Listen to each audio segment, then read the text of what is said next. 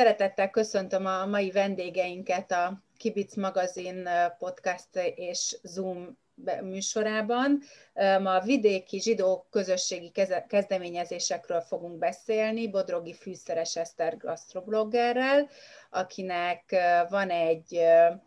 hétvégi háza Erdőbényben, Mát közelében, Máttól 10 kilométerre. Frank Mariannát, aki a Csodarabik útja projektvezetője, és a Mádi Rabbi háznak a vezetője, hogyha jól mondom, és Justin Ádámot, aki egyrészt a Makabivácnak az elnöke, másrészt pedig a Káli Medence zsinagógája alapítványnak az elnöke, és hát én azért nagyon örültem, hogy, hogy itt ti hárman tudtatok összejönni erre a beszélgetésre, mert nagyon sokszor van az szerintem, hogy ilyen nagy intézményeknek a vezetői beszélgetnek közösségi dolgokról, miközben meg az nem teljesen szól a közösségekről, és most úgy érzem, hogy, hogy valam, valamilyen szempontból mind a hárman valami olyan, olyan dolgot képviseltek, még akkor is, hogyha Mariannáéknál ugye a Rabbi ház az az, az az Emichnek a projektje keretében valósult meg, de hogy valami tényleg olyasmi, ami, mint hogyha úgy kinőne egy picit vidékről, bár Eszternél ugye az a helyzet, hogy ti kerestetek magatnak, magatoknak egy vidéki házat azon a környéken, ahol, ahol mád is van. Azt nem tudom, majd elmondott, hogy ennek volt -e ehhez köze egyáltalán. Viszont amiért Esztert meghívtuk, az az, hogy ő egy kicsit úgy testközelből látja azt, hogy, hogy Mát környékén ott a zsidó élet az, az milyen formában valósul meg, illetve a, a Ádáméknál még azt kell tudni, hogy ugye ti Kövágó szeretnétek egy zsinagógát rendbe tenni, és, és hogy én, ahogy mi írtunk erről a kibicről már, kibicen már többször is, és, és hogy, hogy ez egy elég ritka dolog, hogy ugye, ha jól tudom, nektek ott szintén van hétvégi házatok, többeteknek, és ti arra álltatok össze, hogy ott, ahol egyébként ti vagytok, ott van egy zsinagóga, amit valamiért, ezt el fogja mondani, hogy fontosnak gondoltatok, hogy, hogy ezt felújítsátok. Úgyhogy talán akkor kezdjük is ezzel, nagyon röviden mondd el, légy szíves, hogy hogyha valaki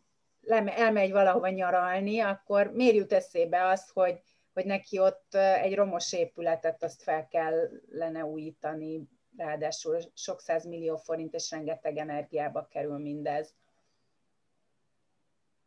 Hát köszönöm a bevezetőt, abszolút egyébként úgy van, ahogy, ahogy te mondtad, és ne, nem tudom, én legalábbis úgy vagyok vele, hogy én akárhova utazom, mindig megnézem a, a zsinagógákat, független attól, hogy romos vagy nem romos, és, és valahogy ez így közel áll, közel áll hozzám, akár még a temetőket is, mert, mert, mert ez nekem fontos, tetszik, szeretem, és így voltunk mindannyian, ugye mi mind, ahogy mondtad, mind környékbeli nyaraló tulajdonosok vagyunk, és ismerjük ezt a környéket régóta, évtizedek óta, és nagyon szeretjük is ezt a környéket, és egyébként semmi különös nem történt velünk, csak az, ami mindenkivel, vagy még nagyon sok, amennyire én láttam, meg hallottam nagyon sok száz emberrel, hogy, hogy aki arra járt, az megnézte ezt a romos zsinagógát, ez ugye egy 200 éves zsinagóga, nagyjából 70 éve üresen elhagyatottan áll, és vérzett a szívünk, hogy itt van egy ilyen különlegesség, egy ilyen, egy ilyen magával ragadó helyen egy, egy ilyen szép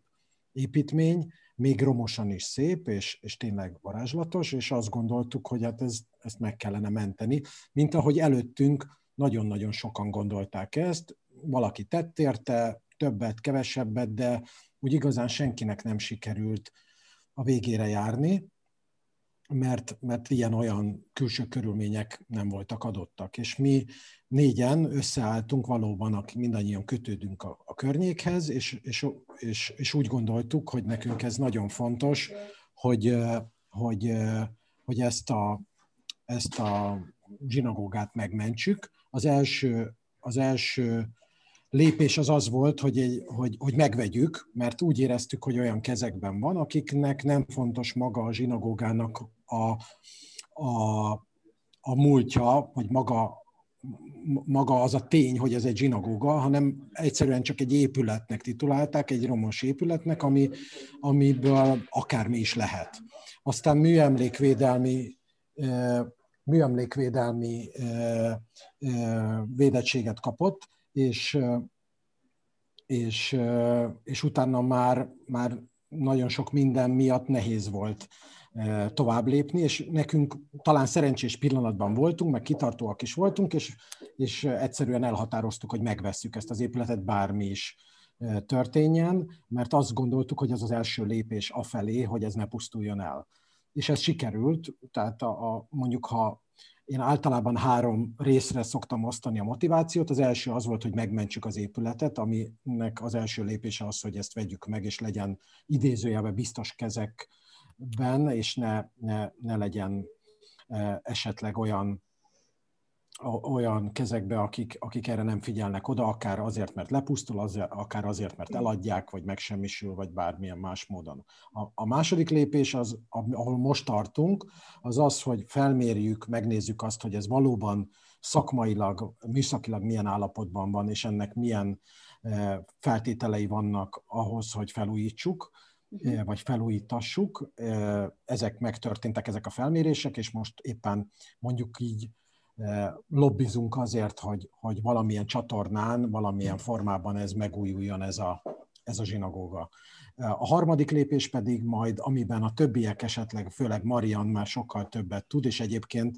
itt, itt már, már, már össze is kapcsolnám a, a projektet, a Mádi projekttel, mert mi nekünk az első lépéseink között volt az, hogy lementünk Mádra, és és megnéztük a, a Mádi projektet, a zsinagógát és a temetőt, és, és, és nagyon-nagyon tetszett, és nagyon szerettük, és azóta is e, emlegetjük. Tehát egy nagyon hasonló, egyébként, egyébként körny, a, a környék, tehát a borászat, a borkultúra, a zsidóságnak a múltja is nagyon hasonló a két területen, még hogyha messze is van, több száz kilométerre egymástól, de mégis nagyon, nagyon jó minta nekünk a Mádi projekt. De akkor ezt most itt, bocs, hogy belevágom, az, a, a, hogy ez, egy, ez akkor jó, konkrétan egy minta volt nektek a Mádi projekt, abban, hogy ebbe a dologba belemerjetek vágni?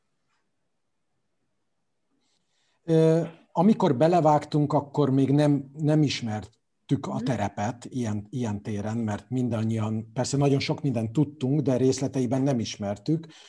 de amikor már megvettük a zsinagógát és, és megnyugodtunk, akkor elkezdtünk utána járni annak, hogy, hogy most akkor hogyan tovább, mi, mi, mi kis a lépések, és mi, mi lehet ebből, meg milyen lehetőségek vannak, milyen irányok, és akkor igen, az első dolgunk az volt, hogy lementünk, és, és, és megnéztük azt, hogy Mádon mi történt, és, és talán, talán nem is egyszer voltunk ott, és, és nagyon tetszett, nagyon fel, felmértük azokat a hasonlóságokat, amik, amik vannak kétségtelenül, és mi is hasonló úton és hasonló koncepció mentén indultunk el. Nyilván vannak sajátosságok, vannak, vannak egyedi irányvonalak, amik a, a helyhez és a zsinagógához kötődnek, de, de azt gondolom, hogy ha teljes képet nézzük, akkor nagyon hasonló céljaink vannak, mint ami Mádon már megvalósult, és hát nyilván ez hosszú évek munkája, erről Marian tudna mesélni szerintem, vagy fog is, de, de abszolút ez a, ez a cél, hogy ott egy olyan, és ez a harmadik lépcső, hogy, hogy majd egy olyan szakrális teret, ami, ami akár a vallási életet is ki tudja szolgálni, akár a kulturális, eh, eh, akár kulturális helyszínként is szolgálhat ezen a, ebben a régióban, ami, ami, ami e, ebben, a, ebben a műfajban, ha lehet így fogalmazni, vagy ezen a téren meg tudja azt teremteni, ami Mádon már sikerült. És azt gondolom, hogy ennek van létjogosultság, ami ebben hiszünk, és nagyon szeretjük is ezt csinálni, és motiváltak vagyunk, és reméljük, hogy az elkövetkezendő években meg tudjuk ezt majd valósítani, és megújul majd ez a zsinagóga. Marian, mi az, ami valakit rávisz arra? Te Pestről költöztél le, ugye? Igen. Mádra, mert hogy, hogy, hogy valaki belevágjon egy ilyen dologba, mert valahogy ez, ez nem egy általános dolog, szokás, hogy, hogy vidékre, ráadásul jó messzire Budapesttől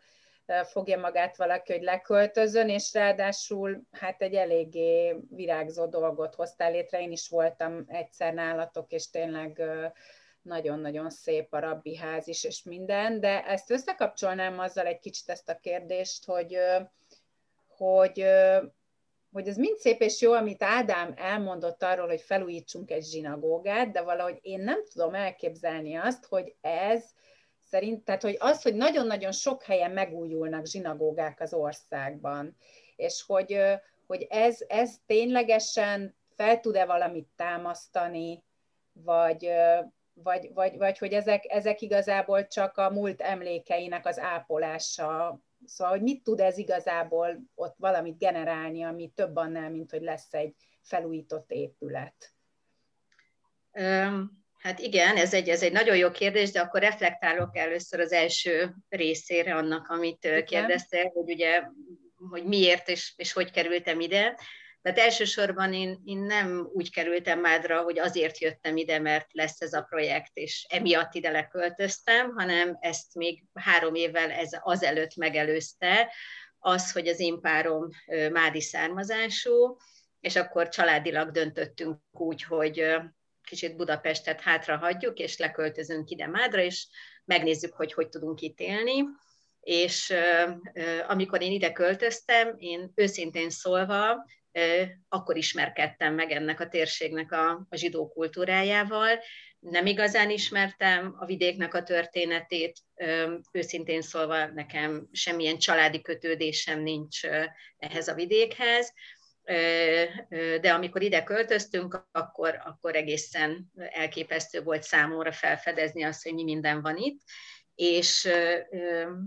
akkor történt meg három év elteltével, hogy megtudtam, hogy, a, hogy az EMI, az Egységes Magyarország Izraelt a hitközség tervezi ezt a projektet. És gyakorlatilag én kerestem meg a hitközséget, hogy én itt élek Mádon, és hogy engem nagyon érdekel ugye ez az egész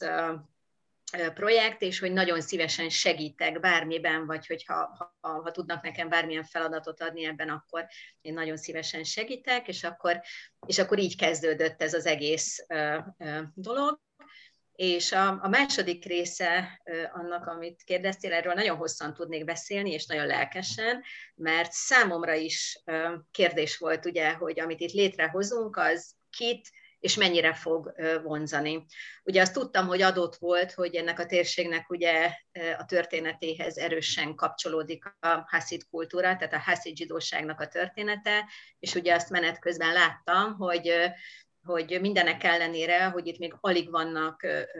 helyek, ahova ők effektív jönni tudnak a temetőkön kívül, de, de rendszeres látogatói ennek a vidéknek, azon kívül, hogy amit terveztünk, hogy azért ez egy oktatási központ, ez egy szálláshely, tehát hogy több, több funkciót adtunk ennek a, ennek a programnak. Nem tudtam még akkor, hogy, hogy, hogy mennyi látogatót fog vonzani, és menet közben, amikor elkészültünk és megnyitottunk, akkor, akkor magam is nagyon meglepetten láttam, hogy ez, ez, ez, ez mennyire népszerű, és hogy mennyi mindenkit érdekel. Tehát amikor annak idején meg kellett határoznunk a célcsoportot, és elkezdtem, ugye ilyenkor mindig kérdezik, hogy mégis kiket, kiket szeretnénk itt látni, ki fog ide ellátogatni, akkor ugye az ember elkezd ezen gondolkodni, hogy valóban elsősorban kik fognak idejönni, és nagyon széles a skálája. Tehát, hogy, hogy, hogy, hogy szinte ebbe mindenki belefér. Ide belefér a, a, a, a, a borturistáktól kezdve, akik ugye azért jönnek erre a vidékre, mert a borvidékkel szeretnének ismerkedni, de közben szeretnének valami kulturális látványosságot is ugye a programba beilleszteni, akkor ők eljönnek hozzánk, eljönnek hozzánk középiskolások, akik viszont kifejezetten a zsidó kultúráról szeretnének valamit tanulni, eljönnek zsidóiskolák is, akik azért jönnek ide, mert ők meg kifejezetten ennek a vidéknek a zsidó kultúrájáról szeretnének többet tudni. Jönnek hozzánk külföldi turisták, akik csak átutazóban vannak, de ugye kiszúrják, hogy itt van ez a lehetőség, és tanulhatnak a zsidó kultúráról. Ugyanakkor igénybe veszik ezek a, a haszid zarándokok, akik kifejezetten ezek miatt a zarándoklatok miatt jönnek erre a vidékre, és, és ők is igénybe veszik azt az infrastruktúrát, amit itt kiépítettünk nekik, és ők is használják, és ők is különböző, akár több, több napos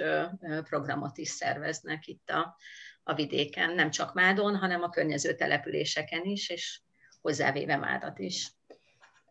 Most bocsánat, figyelj, szóval hogy azt, meg azt akartam kérdezni, hogy mennyire Mádnak a specialitása, tehát hogy mennyire, most visszatérve még arra a kérdésre, amit az előbb föltettem, tehát hogy mennyire gondoljátok azt, hogy a vidéki zsinagógák felújítása az úgy tud segíteni a közösségi életnek az újraindításába, tehát hogy Mád az olyan szempontból speciális hely, hogy ott tényleg van ez a borkultúra, de például Eszterti, amikor kiválasztottátok, hogy pont ide szeretnétek költözni, ez egy teljesen véletlen dolog volt, vagy kötődött ahhoz, hogy itt már volt valami kezdeményezés, vagy ez egy teljesen más ügy, és nektek ez jól jött, hogy itt lett Nem, egyik sem. Egyik se. Egyik se. Nekem az édesapám erdőbényei. Úgyhogy családi kötődésünk van erdőbényéhez. Igen. És hát azért vásároltunk ott házat. Úgyhogy tudtuk, hogy ott vannak ezek a dolgok, egyébként nyilván Mád, Tokajban is nagyon, van egy nagyon szép felújított zsinagóga. Egyébként, ami például tökéletes példa arra, hogy, hogy azért, mert felújítanak egy zsinagógát, az mennyire nem mozgat meg közösségeket, akkor, hogyha nincsen mögötte egy olyan ember, mint aki gazdája ennek a történetnek, mint például Marian. Mondjuk nyilván ott nem is tervezték azt, hogy, hogy bármit zsidó szinten kezdenek a zsinagógával, és koncertteremnek, meg ilyesminek használják, de hát nyilván ezért például a Mádi zsinagóga tulajdonképpen legalábbis szerintem el is vesztette azt a, azt a szerepét, ami a, a zsidóság nem a, bocsánat, a Tokai zsinagóga el is vesztette azt a szerepét, ami a zsidósághoz kötné, bocsánat, Mariam, csak hogy ez, azt akarom ezzel mondani, hogy Tokaj-hegyen bizony igen sok zsinagóga van még meg, vagy lehet tudni, hogy az volt a zsinagóga, például Tarcalon lakóházként, nyaralóházként újítottak fel egy, egy zsinagógát, ami egy külföldi házaspáré, attól jobb mondjuk, mintha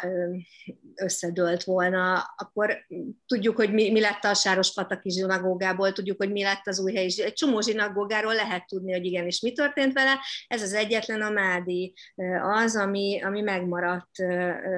szakláris térként, és, és ezért vonza a, a turistákat. Szóval én nem ezért kerültem oda, mert ott van Mád, az egy plusz jó dolog, meg hogy ott van a Marian, hanem ez ilyen családi kötődés miatt van nekünk ott házunk. Jó, de akkor azért te ott azt előzetesen beszéltünk is róla, hogy, hogy, hogy kicsit látod ott a zsidó, hogy vannak itt le, letelepülők is, ugye? Valami... Hát az zsidó letelepülőkről én nem nagyon tudok, jobban mondva... És a Bodró keresztúriatok csak a zsinagógát működtetik akkor ezen a környéken? Tehát ott hát, azt Marian mondta, hogy, hogy, van, hogy, hogy Bodrog keresztúron is működtetnek egy Az más, de azt szerintem a más történet. annyira más dolog, Más hogy... történet, igen. Más történet. Tehát, hogy akkor te ezt nem tudsz olyan családokról, akik ott, ott a környéken én tudok olyan családokról, akiknek nyaralójuk van a környéken, és hogy, hogy nem kiderült, hogy zsidók. Tehát, hogy azért ők keresik a kapcsolatot, és akkor hát előbb-utóbb egymásra találunk. Én például olyasmit tudok neked mondani egyébként, hogy mennyire vonzó ez a, ez a vidéki zsidó kultúra azoknak is, akik teljesen szekuláris zsidók, és azoknak is, akik nem is zsidók, viszont tényleg nyitottak a kultúrára. Ott a mi falunkban, Erdőbényén van egy fesztivál minden évben, az a neve, hogy és egy pár éve kitaláltuk azt, közösen egyébként a Mariannal, hogy a mi házunkban csinálunk egy zsidó udvart, ami annyiból állt, hogy kóserborokat kóstoltattunk, illetve sütöttem egy pár bárházt, és hogy meghirdettünk egy péntek estére egy gyertyagyújtást, és valahogy elírták a program be, hogy mikor lesz a gyertyadútás, és azt hiszem, hogy valami délbe, péntek délbe egyszer csak megjelent ott 40-50 ember, hogy ők jöttek gyertyát gyújtani. És hát mondtunk neki, hogy jaj, hát bocsánat, de az nem most van gyertyagyújtás, és mutatták, hogy de hát itt van a programfüzetben, és akkor mondták, hogy oké, okay, akkor gyertek vissza négykor. És tényleg négykor vissza is jöttek, annyian voltak, hogy totál megtelt ott az udvarunk, szerintem még soha nem volt, biztos soha nem volt ott ennyi ember, mindenki leült, akkor ott tartottunk egy kis előadást a, a kóserételekről, meg ilyesmikről, és hogy eszméleten nagy sikere volt, meg magának a gyertyagyújtásnak is, és volt ott egy izraeli házaspár, egyébként turisták voltak, és egyáltalán nem vallásosak, és utána odajött a férfi, és így külön nagyon meg volt hatódva, hogy ő neki, neki ez annyira jól esett, hogy, hogy így, így nem zsidók ilyen, ilyen nagyon kedvesen vették fel ezt az egész dolgot, és hogy, hogy látta rajtuk, hogy, hogy nekik is tetszik ez. Szóval, hogy szerintem voltunk körülbelül 67-en zsidók, és 60 70-en nem zsidók, és hogy mégis tényleg nagyon-nagyon érdekelte az embereket ez a dolog. Szóval az, az emberek nyitottak, én azt gondolom. Aki nyitotta a kultúra, illetve mondjuk a gasztronómia iránt, az jó eséllyel nyitott ilyesmi iránt is akkor egyrészt Ádám, azt szeretném kérdezni, hogy te mondtad, hogy ti azt is tervezitek, hogy ha majd lesz a zsinagóga, akkor, akkor ti ott imádkoznátok is, vagy szóval valamilyen fajta imák lennének ott, nem csak egy ilyen kulturális tér. Tehát, hogy te azt el tudod képzelni, és aztán majd visszamennénk Marianra, mert azt mondom, hogy ott lesz, ott van talán most a legélőbb ilyen szempontból ez a dolog, hogy, hogy, hogy, hogy te ezt el tudod képzelni, hogy mondjuk a nyári szezonban ott rendszeresen legyenek rendes szertartások, vagy pedig ott is inkább a zsinagógát azt, azt kulturális térként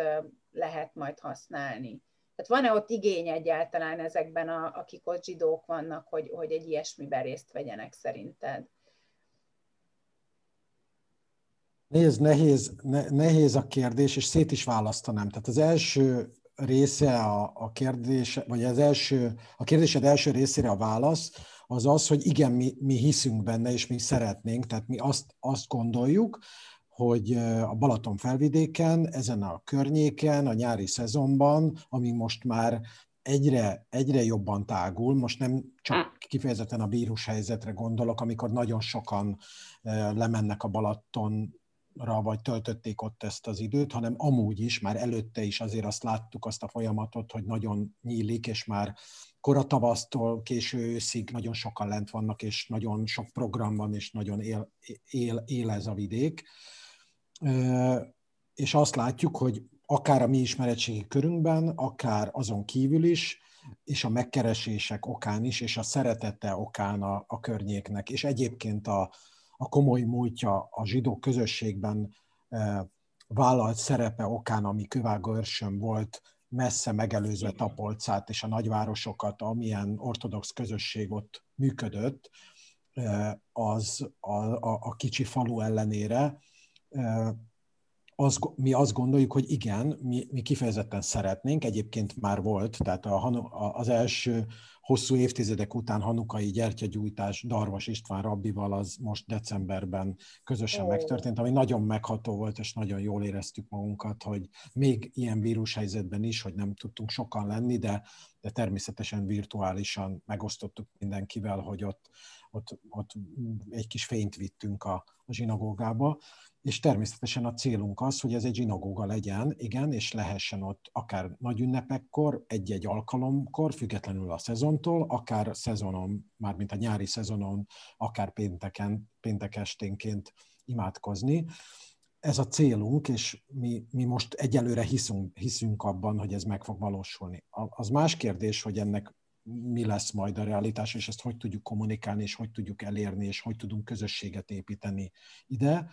de, de mi abszolút azt gondoljuk, hogy igen, ennek, ennek van realitása. Tudjuk azt, és, és, és ismerjük azért a, a vidéki zsidóságnak a, a történetét és a jelenét, és tudjuk azt, hogy milyen nehéz, és mennyire előregedett, és mennyire kihalt, és, és, és, és milyen történelmi múltja van annak, vagy milyen okai vannak annak, hogy nincsen szinte vidéki zsidóság, csak, csak, csak egy-egy egy-egy, egy-egy helyen és messze nem úgy, ahogy az annó volt, ezt ebben, ebben tisztában vagyunk, de mégis azt gondoljuk, hogy ez fontos, és, és, és lehet ennek helye ott. A másik része a kérdésednek meg igen, az is nagyon fontos, ahogy, ahogy most az Eszter is elmondta, hogy, hogy mi szeretnénk azt, azt, a, azt a tudást, vagy azt az információt, legyen az bármi, a zsidósággal kapcsolatban megadni azoknak, akik, akik ezt nem tudják, és akár egy gyertyagyújtásra eljönnek, ugyanúgy a, a zsinagóga udvarába, vagy akár a zsinagógába majd, és, és, és, és találkozzanak ezzel a, ezzel a ezzel az élettel, vagy ezzel a szokással, vagy ezzel a kultúrával, mert hogyha nyitottak rá, akkor, akkor mi ezt szeretnénk megmutatni, és, és, és már most elkezdtük azt például, hogy csináltunk egy rövid képanyagból és információs anyagból egy kiállítást kültéren, tehát most jön a tavasz, és akkor meg fogjuk nyitni a, a zsinagógának a kertjét, ahol a zsinagóga falain és a, az összes elérhető helyen információk, képek, tudásanyag van, úgyhogy azon kívül, hogy látnak egy szép régi romos zsinagógát, ami így is azt gondolom, hogy nagyon szép. Azon kívül már most tudásanyagot kapnak, és remélem, hogy ahogy fejlődik a zsinagóga, ez még, még nagyobb lesz ez az anyag, és még többet tudunk adni. Marian, végül is nálad nem kérdeztem meg azt, hogy, hogy, hogy Mádon vannak egyáltalán az, az ortodoxokon kívül, akik ugye időszakosan látogatnak el oda zarándoklatra, tehát vannak olyan zsidó családok, akik oda visszajöttek, vagy, vagy igazából ez, ez is csak egy ilyen turistákat vonzó, illetve ezt nem csaknak mondom, mert az is nagyon jó, csak hogy kíváncsi vagyok, hogy esetleg van-e más, aki úgy dönt, hogy hogy követ mondjuk téged, vagy a családodat? Ez, nagyon-nagyon gyakori kérdés. Tehát általában, amikor jönnek a zsinagógát látogatni, és ugye elmeséljük a zsinagóga történetét, szinte száz százalékban a, a záró kérdés a látogatók részéről, részéről, hogy és hogy most mekkora a közösség itt hmm. Mádon, vagy mekkora a közösség itt a, a környező településeken, és hát azt kell, hogy mondjam, hogy, hogy nulla. Tehát, hogy ezen a vidéken ugye a háború után azok a túlélők, akik akkor ide visszajöttek, eleve nagyon kis létszámban voltak, és szépen lassan, a, még az 50-es években egyrésztről ugye elmentek innen erről, erről a környékről, illetve ugye az idős korunknál fogva meghaltak, és, és, és ugye ők sincsenek már itt. Ezáltal közösségekről itt nem beszélhetünk, tehát itt élő közösségek, vagy, vagy, vagy olyan zsidó élet, amire gondoltok, hogy, hogy akkor itt a zsinagógában rendszeresen szertartás van, illetve hogy van rabbi, ilyen egyáltalán nincsen, de, de, de olyan családok sincsenek, akik, akik innen származnak. Olyan családok esetleg vannak, akik, akik esetleg vettek, ahogy az Eszter mondja, nyaralót, házat, időnként itt tartózkodnak, de, de ez, ez, ez, ennek nem egy ilyen közösségépítő jellege van. Az viszont a helynek egy speciális jellege, hogy rengeteg olyan család van, elsősorban a Hasid közösségek közül, és ott is azért lehet ez, általában ezeknek a családoknak a felmenői nem a, a második világháború után mentek el innen, hanem a két világháború között. Ezáltal ezek nagy és kiterjedt családok, akiknek helyi kötődésük van, ők a mai napig őrzik a, a heszid kultúrát, és ők rendszeresen jönnek ide és látogatnak ide, de azt gondolom, hogy a közeljövőben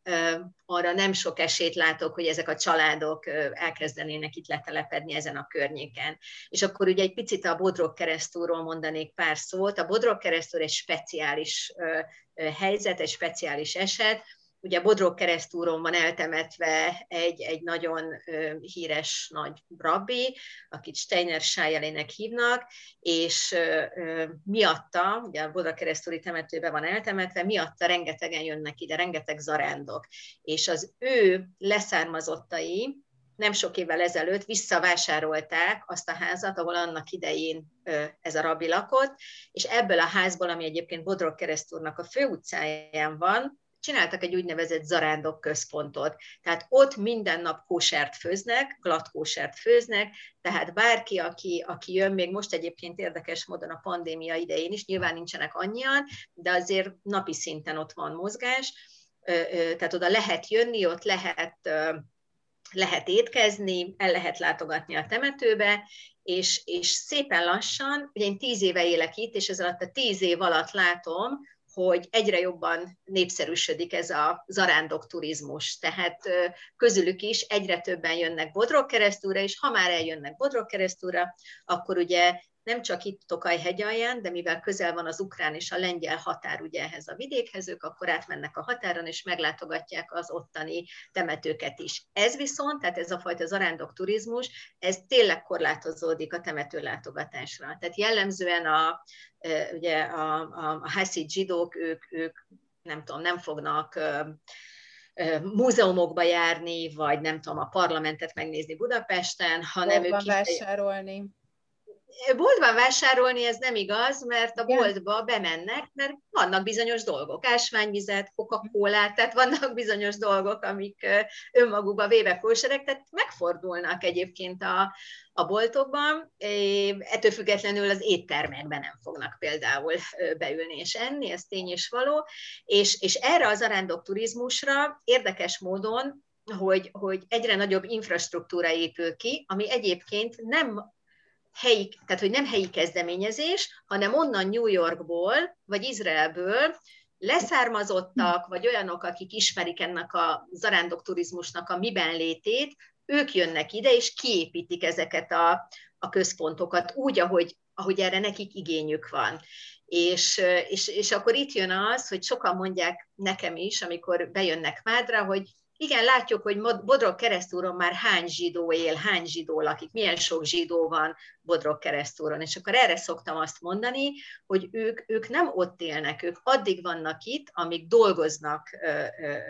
ugye kiszolgálják ezt a az arándokturizmust, egyébként ezek jellemzően családok, és aztán ők cserélődnek. Tehát ide jönnek, egy darabig itt vannak, ezek, ezek ortodox zsidó családok, felügyelik a, a, elsősorban ugye a főzés miatt a, a, a kóser konyhát,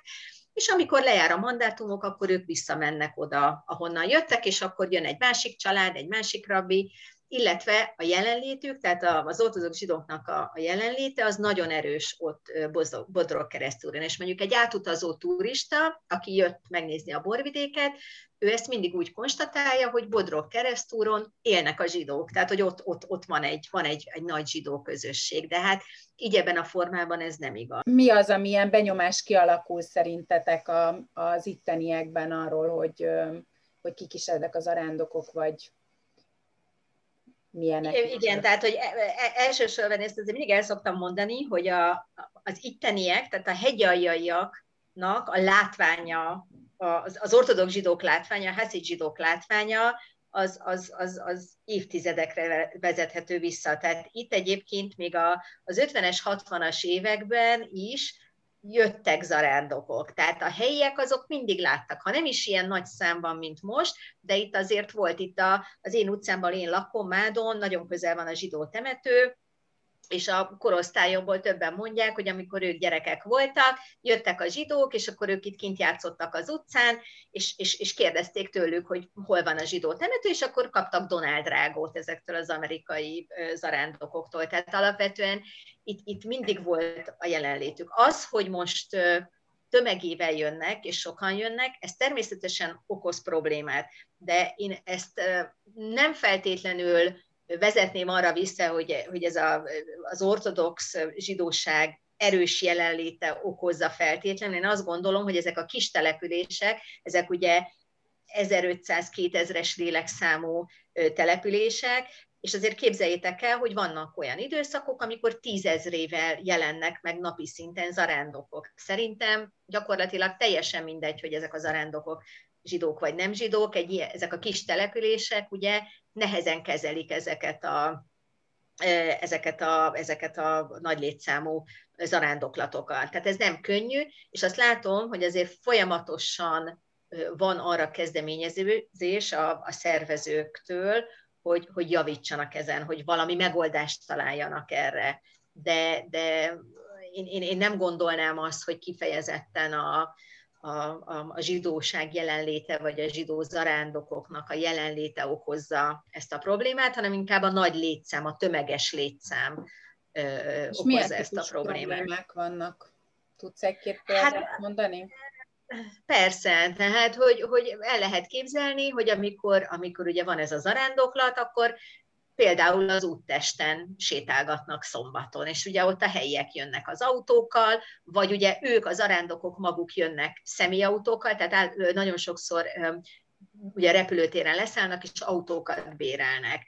Nem túl jó a vezetési rutinjuk, mondjuk így finoman. Sajnos elég sok baleset is volt ebből kifolyólag, másrésztről olyan helyeken parkolnak le ott a faluban, ahol nem kéne. Tehát többször előfordul, hogy mondjuk elállnak egy autókiállót, elmennek az autójuktól, a helyiek nem tudnak kiállni, nyilván nincs megfelelő számú konténer, ahol ott az utcán mondjuk a szemetet lehet gyűjteni, akkor szemettelnek, tehát hogy, hogy amit egy ilyen nagy, nagy, nagy, nagy létszámú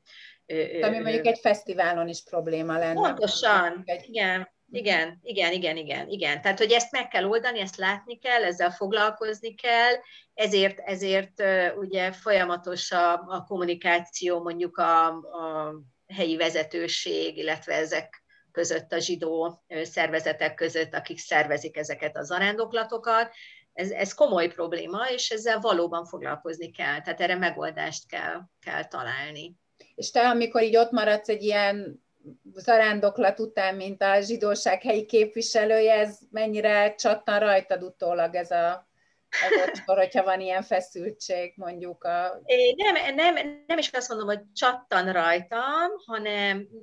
nagyon sokszor, igen, így vicces, hogy igen, engem hívnak fel, hogy segítsek, tehát segítsem ezt a kommunikációt a, a kettőjük között. Tehát én vagyok egyfajta átmenet, hogy nagyjából ismerem mind, mind a két gondolkodásmódot, hogy ki hogy gondolkodik, és ezt a kettőt valahogy össze kell hozni. Tehát egyfajta ilyen, inkább egyfajta közvetítőnek érzem magam időnként ezekben a, ezekben a helyzetekben. És akkor a megfelelő helyeken tudok ugye jelezni, hogy melyik oldalról éppen mit, mit kellene és hogy kellene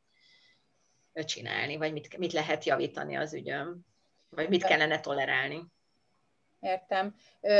Eszter, te azt mondtad nekem előzetesen, hogy, hogy azért arra van neked ott erdőbényiként, vagy hogy most nem is tudom, hogy Mariannal rendszeresen szoktatok-e találkozni, de hogy, hogy, hogy vannak neked is benyomásaid, akár pozitív tapasztalataid a, a, a, az odaérkező zsidókkal kapcsolatban, hogy mond, tudnál-e esetleg még így a végén valami, valamit ezzel kapcsolatban mondani, hogy neked, mint lakos, milyen benyomásaid vannak? Hát erdővényére nem szoktak egyébként érkezni turisták emiatt, mert hogy az mindig egy nagyon pici közösség volt, olyan 20